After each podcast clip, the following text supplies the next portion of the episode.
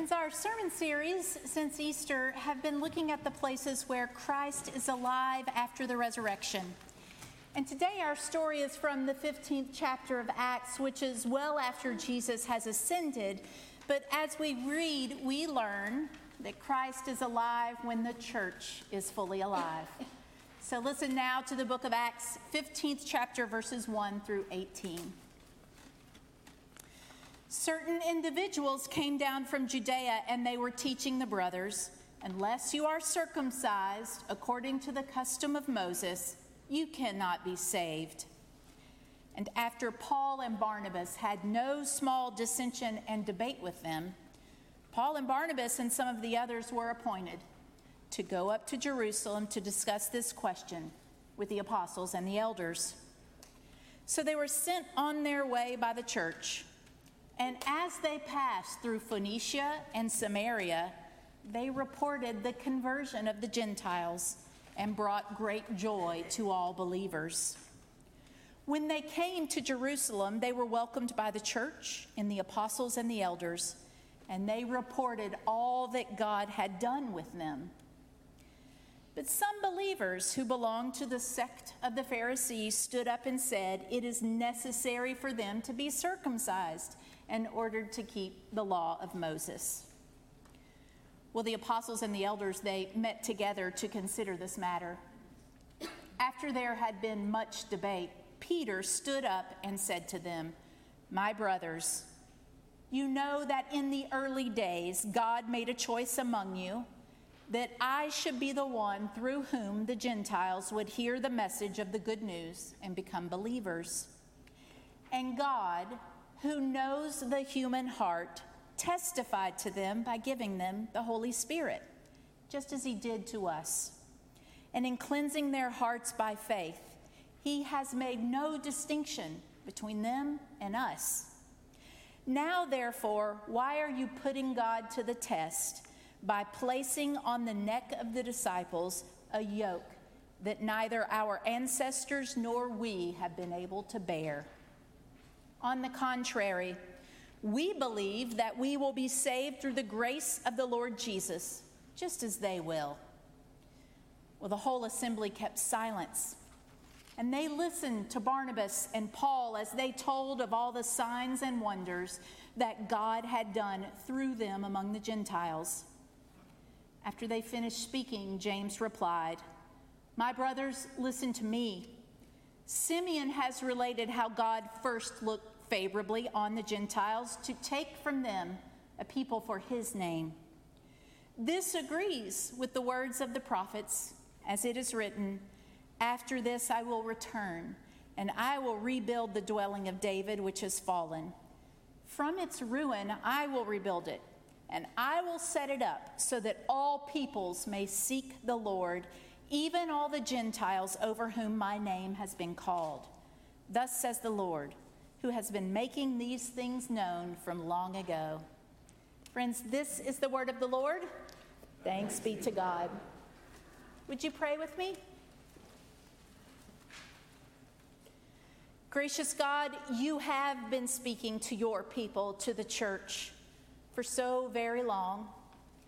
You have spoken words of love and grace and redemption.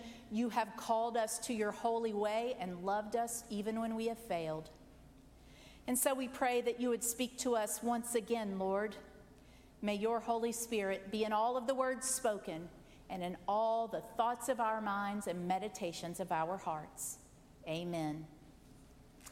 The author Malcolm Gladwell has written that all organizations or clubs have a similar problem when it comes to bringing new people in. He says when there is an organization or club, they want to keep the barrier to joining very low. They want people to be able to come in. They don't want to set too high a standard so that no one can join. But at the same time, they want joining to mean something. And so there does have to be some standard. This is the problem the early church faced. It's a problem the church has faced over the years at different times. The problem here is that Gentiles are coming into the church, and that is such good news. But there are people who had grown up in the Jewish tradition. They had followed the law and they had been circumcised as a part of that. And they believe that the new people coming in should have to do what they did. Now, if I'm feeling particularly unkind, I read this and I think, those Pharisees, they just want it hard on them because it was hard on for the Pharisees, and they want it to be hard on everybody. But I don't actually think that's what's happening. Because say what you want, but the Pharisees were faithful and they tried to follow God. Their thinking is that the Gentiles are very, very different from them. I think that's really the problem. Gentiles were different than those who had grown up in Judaism. And the Jewish people had been told from the beginning that they were separate from the Gentiles.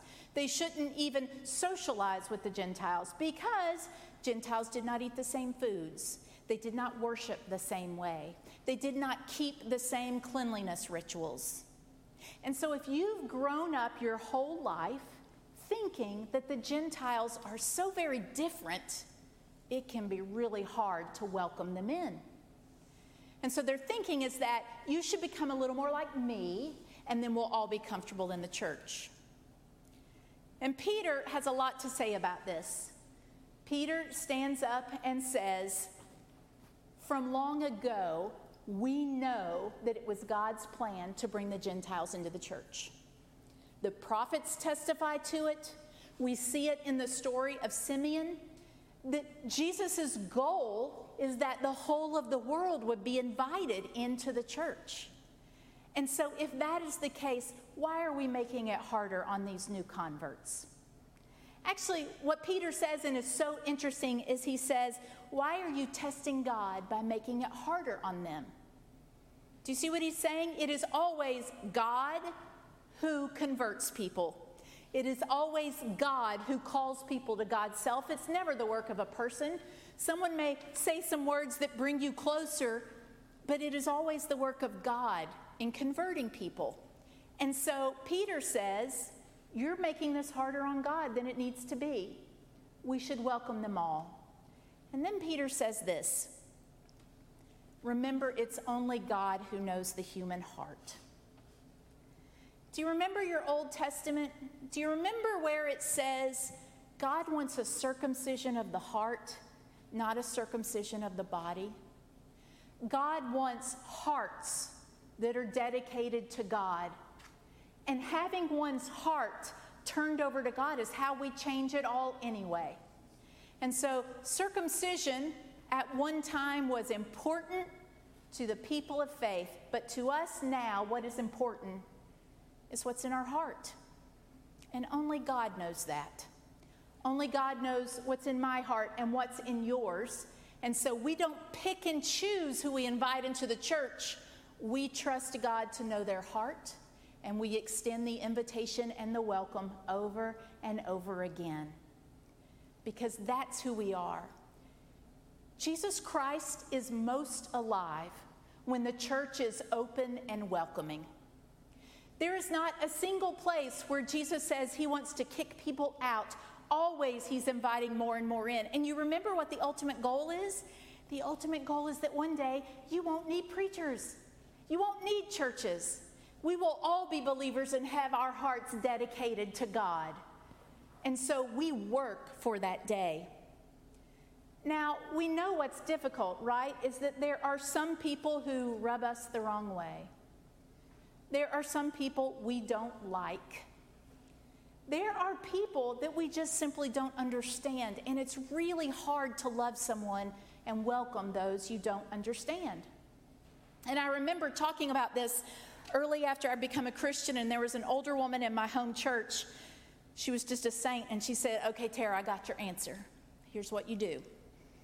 When you identify people or peoples who rub you the wrong way and you're having a hard time loving, you pray for them for two weeks straight.